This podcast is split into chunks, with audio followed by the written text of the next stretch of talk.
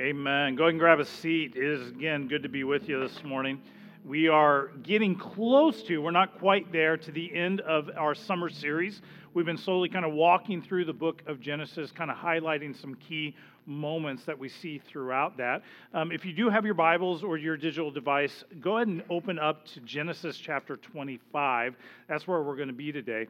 Melissa and I, we recently, May 30th, actually celebrated 20 years of marriage, um, which that should be worth clapping for. So um, just, just putting you on the spot, but we, uh, we, we celebrated that. And in that, you know, you find yourself kind of looking backwards and over the different memories, the different experiences. Um, our wedding was unique, to put it to say the least. So we got married May 30th in the Phoenix metro area, and uh, it was hot. Like when I say hot, it actually, the day we got married, the actual air temperature was 114 degrees um, which meant when we did our pictures outside at the local golf course at 3.30 in the afternoon i sweat more than you could ever imagine. Now here you need to understand i was from northern indiana. I hadn't lived in phoenix. And so all of a sudden i'm outside in 114 degrees actual air temperature. I'm dying. Um, we got married about 5.30 that evening we had a beautiful setup outside reception planned for all the guests just to be able to hang out um, just right outside on the lawn of the church that we got married at in the middle of the wedding ceremony. And this never happens um, in the Phoenix metro this time of year.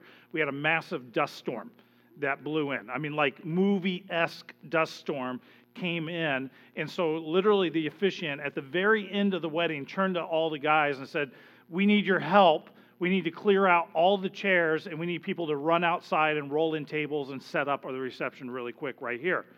And uh, that's just what we had to do.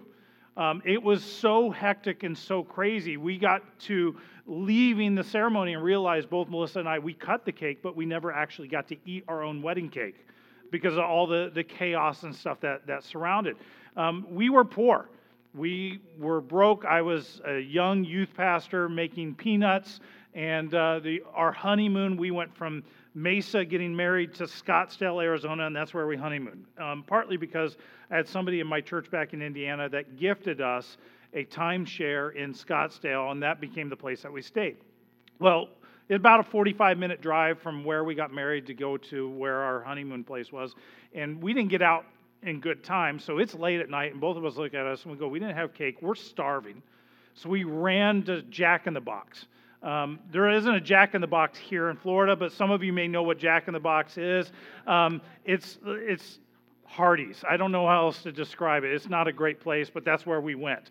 And uh, we got Jack in the Box, and then like we are like, we need a few things that we want to put in and around that we can just kind of munch on during the week as, as well. And so we ran to the local grocery store, and we're walking through the grocery store. And you know, when you're hungry, that's the bad time to go grocery shopping and we both looked at each other. We're in the bakery, and we saw at this time like one of our favorite cookies. It's those sugar cookies with the frosting on top that are super soft. You know what I'm talking about? Um, and we're like, oh yeah, we got to get some of those. And they had two options. They had, you know, one of those little kind of cases that has like a dozen maybe cookies in it, and then they had the family platter size that was like this big. And I'm like, well, we're getting that. You know, like we're gonna we got a free place. Like if we're gonna spend food money, we're gonna spend it on food. And so we went and we got the family platter of sugar cookies. And I'll tell you what, we ate the whole thing that week, and I regretted every moment of it. Um, I overindulged. I don't know how else to put it. I, I'm sure you've had those moments in your life where you go, it, it was too much of a good thing. 20 years later, when I see one of those cookies, I'm still going, I don't think I can eat one. Um, like it, it affected me that much. Um, we have to learn how to control our cravings. We have to learn how to control our appetites. We've all been in these moments of life where we pay the price. We find ourselves in a place of life going, I shouldn't have done that, right?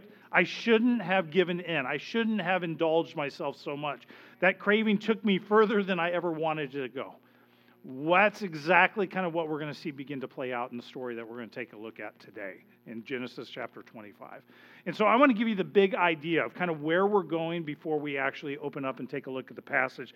The big idea simply is this today control your appetite, or it will control you.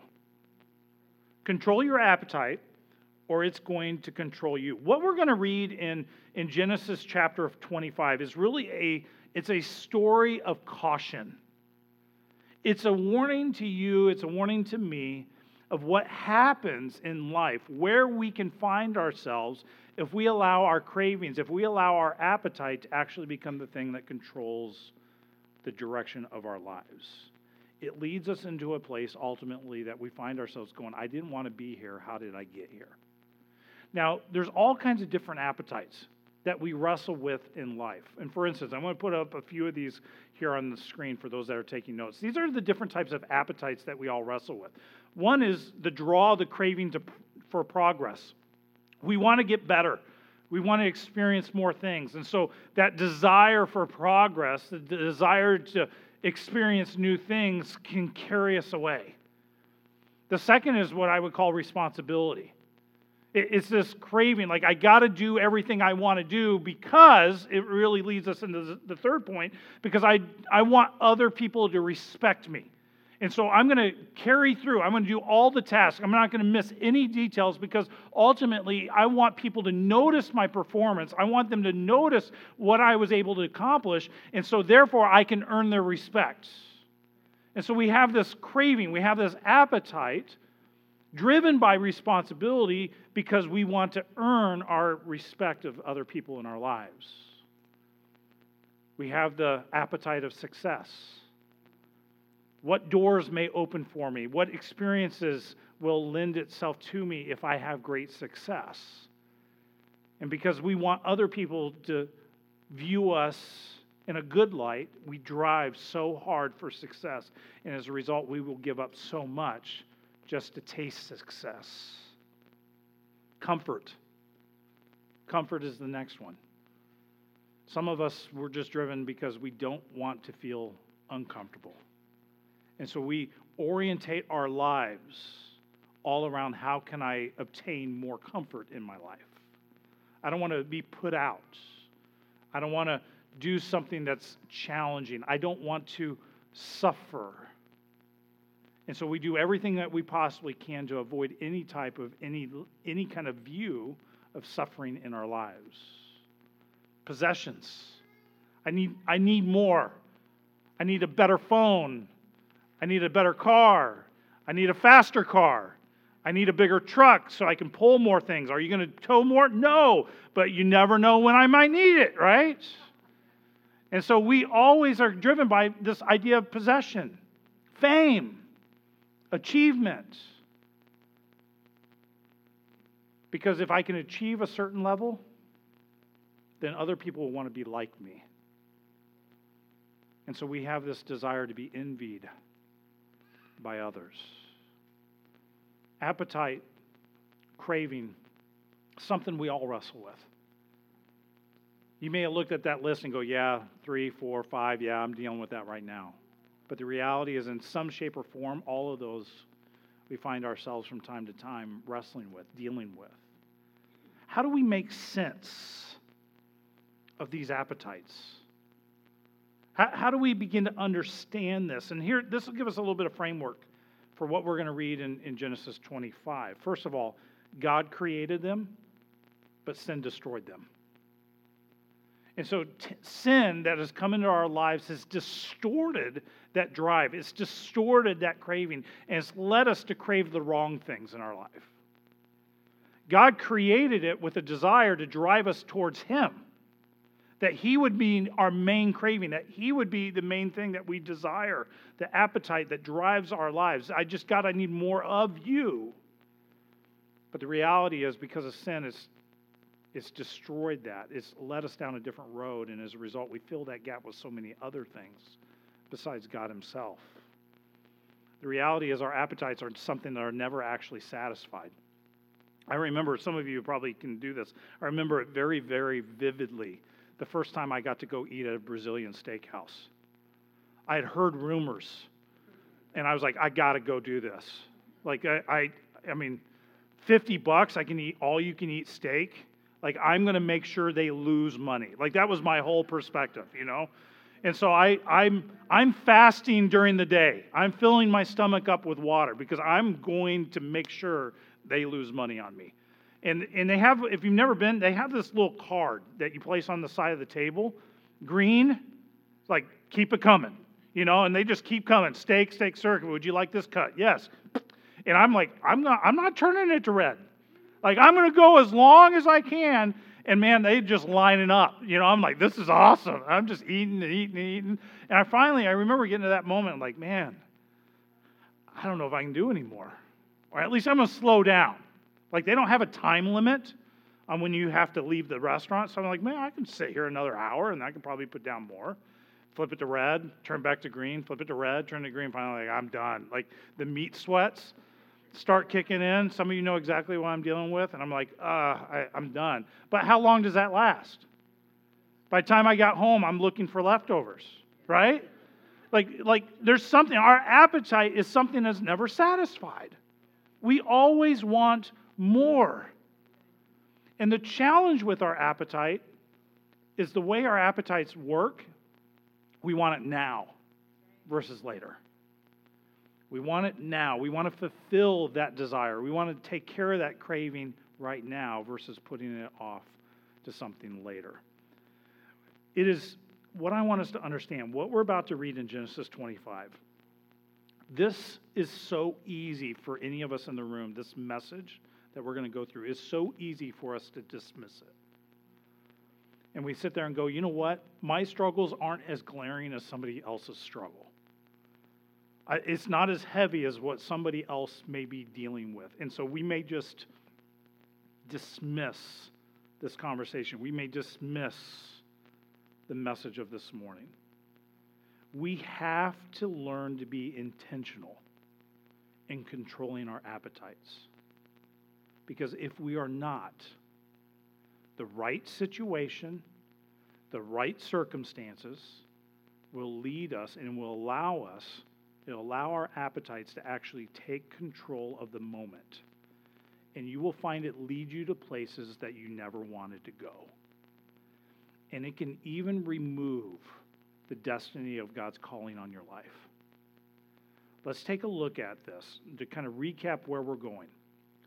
You have the story of, of two boys, they're brothers, they're twins, Jacob and Esau. They are sons of Isaac. We talked about Isaac last week and being the son of Abraham. So Jacob and Esau, Esau was born first. And the description that you get of Esau when he was born and growing up is he is the ugliest baby that's ever been born on the face of the earth. Okay? Not a pretty baby based on the descriptions that you see in the Bible. But what you see is Jacob is born holding on to Esau's ankles. He's holding onto his foot as is born. And there was a prophecy that is prophesied about these two boys that were going to be born. And that Jacob would desire to actually kind of rule over his brother. And that was a kind of a sign of that when he was coming out of the womb holding on to his, his brother. Esau, again, he's the older brother. And Esau grows up to what we would describe in our terms today, he's a man's man. So he's flannel wearing, he's a hunter gatherer, he's an outdoorsman. Jacob, the younger brother, the best way I could describe him is he's a mama's boy. He's kind of a whiner, and he enjoyed just being with mom. He didn't want to go out, he didn't want to do things, he didn't want to exert himself. If you know that it's very interesting in the biblical times, the oldest son was known to be the one that had the birthright in order, in, in other words, when you had the birthright, it meant that you actually attained double the inheritance. And so he, his right being the firstborn, even though they were twins, he would actually receive, at the time of his father's death, a double portion of his inheritance. Not only that, he would be seen as the, the ruler of the family. He would be the one that takes over the estate. There was an enormous amount of power and prestige that was appointed to him just because of his birth order and being born first. And so the Jacob, the younger brother, he was jealous of that. And so way the story plays out is that one day Esau he's out, he's doing what Esau does. Maybe he's on a hunting trip, we don't actually know. But he comes home and he's famished. He's hungry. And mama's boy Jacob, he's in the kitchen, he's making soup. And in that moment, Jacob tricks his older brother in actually giving him his birthright. Here's how the story actually plays out in Genesis chapter 25. I'm going to start reading in verse 29. So go ahead and open your Bibles, verse 29. He says, when, Once when Jacob was cooking stew, Esau came in from the field and he was exhausted. And Esau said to Jacob, Let me eat some of that red stew, for I'm exhausted. Therefore, his name was called Edom. Jacob said, Well, sell me your birthright now. Esau said, Well, I am about to die, so what use is my birthright to me? Let me just pause right there. Esau's a little dramatic here, all right? He's hungry, sure. Is he really going to die? Most likely, no. We've all been in those moments. We've all watched our kids play out that moment, right? I'm starving. I'm going to die. That's where Esau is right now. All right? But his judgment is so clouded by what he's feeling, he doesn't even realize the depth of what the decision that he's choosing to make in this moment. Esau says, I'm about to die. So what of use is my birthright to me? Jacob said, Swear to me now. So he swore to him and sold his birthright to Jacob. Then Jacob gave Esau bread and lentil stew. It's not even a good stew, right? So he sells his birthright, but for a mediocre stew. And he ate and drank and rose and went on his way. Thus Esau despised his birthright. What we see right here demonstrates two things not fully moral with Jacob. Like Jacob's decision here is like, come on, dude totally takes advantage, not necessarily the most moral thing to do in that moment. But it also demonstrates a lack of care for the birthright and inheritance on Esau's part. Esau, the older brother, does something that we would all say. We read this story and we go, that is just incredibly foolish. How in the world could anyone be so dumb, so short sighted, so foolish because what he does is he trades his birthright, the ultimate, for the immediate, a simple, mediocre bowl of stew. And what do we do? Like you and I, we, we look at that and say, who would do something so foolish? How in the world could you do that? How could you trade something that was worth so much for something so small? And here's the answer Friends, normal people do it all the time. All the time. Every single day. Every day, every day, every day, people are dumb enough to trade the ultimate for the immediate in a distorted desire at that. I promise you, every single one of you in the room, you know of someone who has completely derailed their life because they chose in a moment to follow a desire, a craving, an appetite that went unchecked and unmanaged. And as a result, they did something incredibly dumb and stupid. So here's the question that you and I, we all need to wrestle with this morning as we read and we kind of process the story. What is your bowl of stew? What is your bowl of stew? We are not immune to giving into our cravings and our appetites. I see it all the time. People in their marriages, people even outside of marriage, instead of committing to love, they settle for lust. They lack real commitment. And so they don't want to enter into a covenant because they choose to follow the convenient. People will give up their purity for things to be popular. We've given up authentic relationships for a false narrative that plays out on social media. How many likes, how many follows can I find in this? We sell out our spiritual growth. What it means for you for us to truly be a disciple of Jesus. We sell out because we don't want to commit to a long road of obedience, walking in the same direction. And so we move away from that and we begin to adopt a lifestyle, a philosophy. Well, I'm going to do what works for me now. And as a result, we put our relationship with God on the back burner. We say, well, that's really not as important as we want to claim it to be. And so we, we allow the God of what is important now to be the driver for our lives. Here's what we need to begin to process and understand Satan has been using our appetites to ruin our lives and other people's lives from the very, very beginning.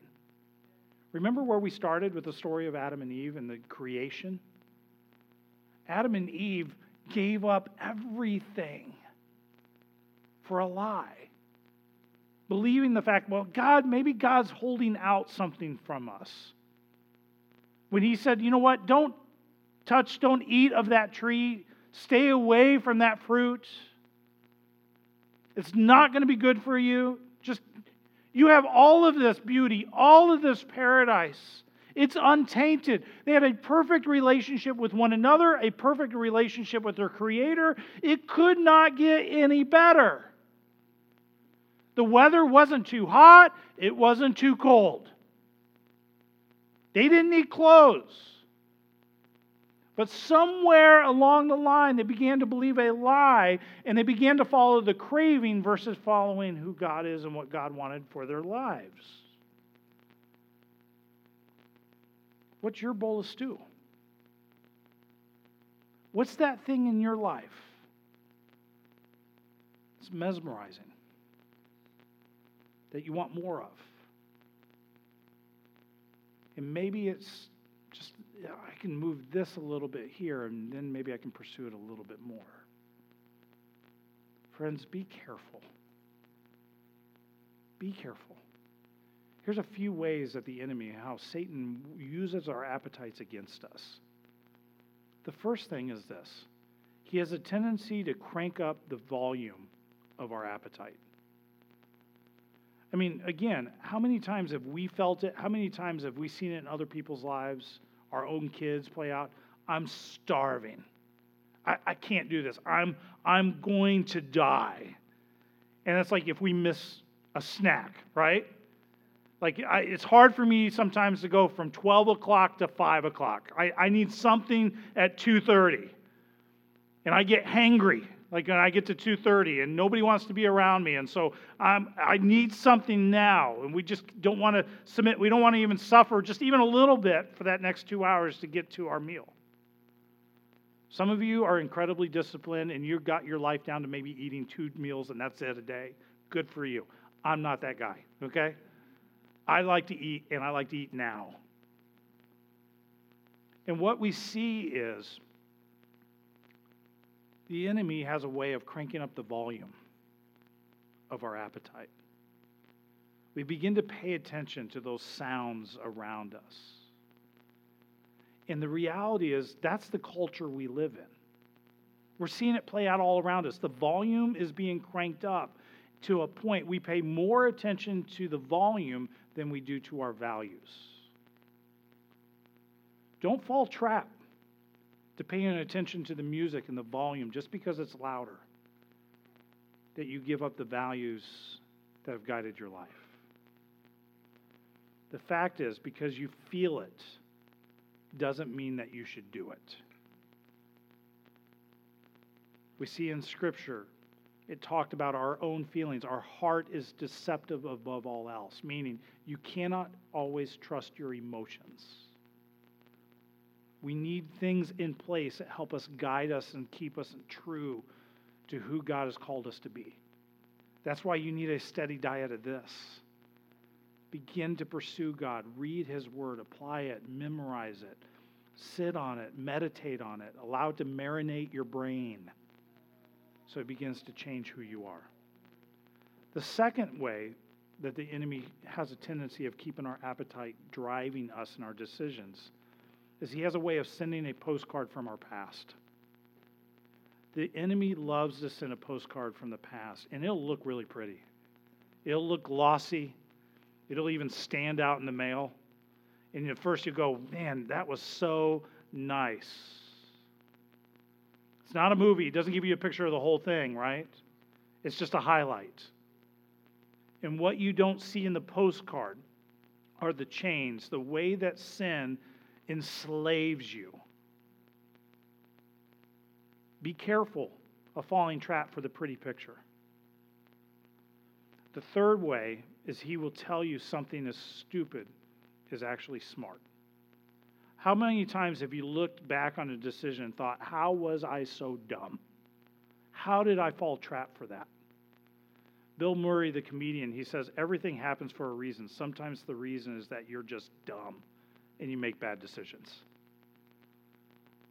That's actually very theologically true. Don't fall for that trap. We're reminded in the epistles. I'm going to read you a couple things here. In 1 John chapter 2 verse 15 it says this. John, best friend of Jesus, wrote this to the church and he says, "Do not love the world or the things in the world. If anyone loves the world, the love of the Father is not in him."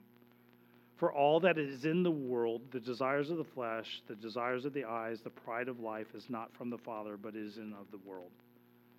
The world is passing away along with its desires, but whoever does the will of God abides forever.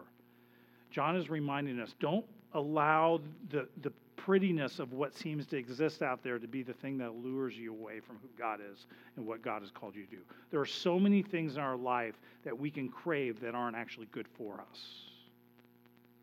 Be careful. Be on guard. Set up things in your life, disciplines that help keep you on track. And then the interesting thing is in at the end or in the book of Hebrews, the author of the book of Hebrews actually alludes to the exact story that we just read in Genesis of Jacob and Esau. He says this in verse 15 in Hebrews chapter 12. It's going to come up here on the screen. It says, Look after each other so that none of you fails to receive the grace of God. Watch out that no poisonous root or bitterness grows up to trouble you, corrupting many.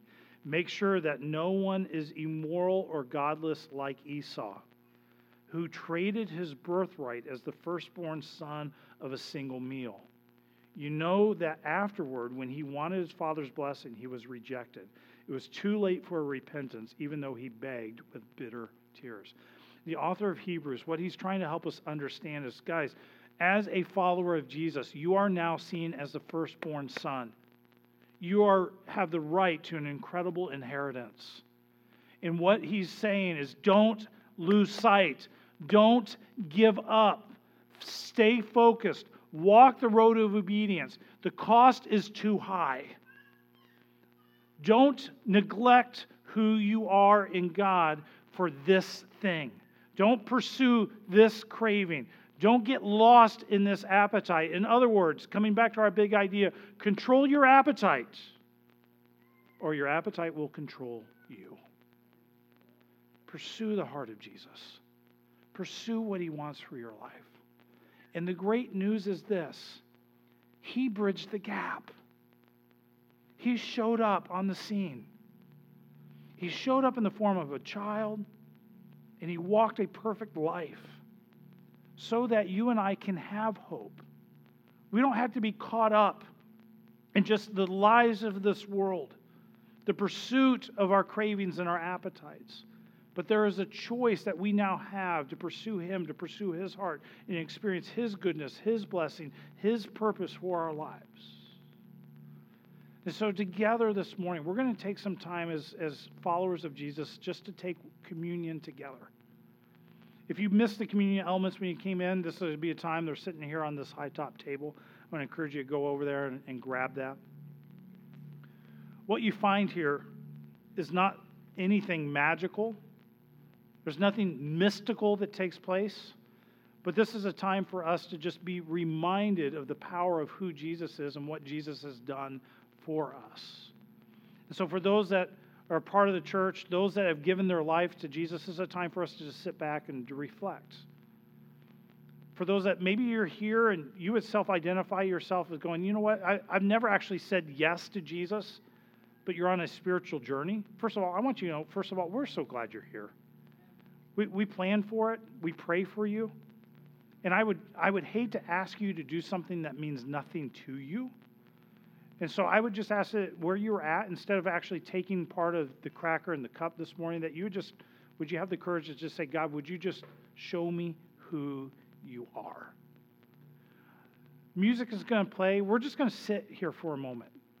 I just want you to give you a little bit of space just to pray, to process to think about the truth of the cross, what was accomplished for us when Jesus chose to die for you and I, to cover our sins. And in just a moment, we're going to partake of this together. Just take a moment and connect with the heart of God this morning.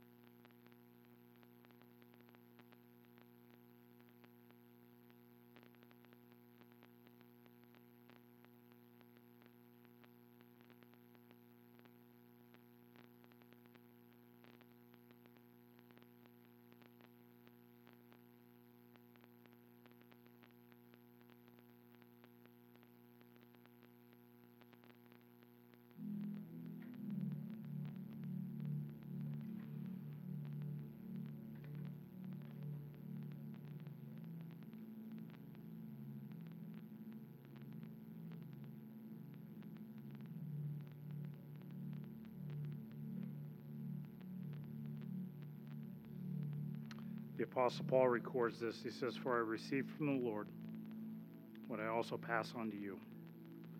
The Lord Jesus, on the night that he was betrayed, he took bread, and when he had given thanks, he broke it and said, This is my body, which is for you. Do this in remembrance of me. Would you join me in taking of the cracker?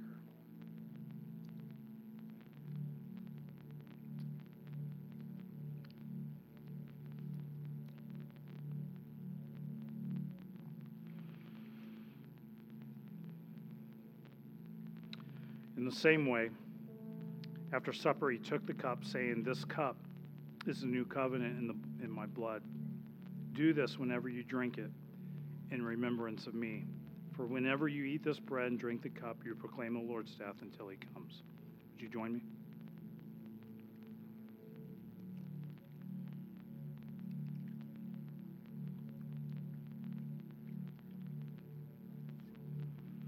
Lord, we thank you so much for who you are. Jesus, we thank you for loving us enough to come into our world, into our mess. And so we turn to you. Turn to you and just thank you again for your grace and for your love, for new opportunity, for new life. Fill us, guide us. We pray in your wonderful name.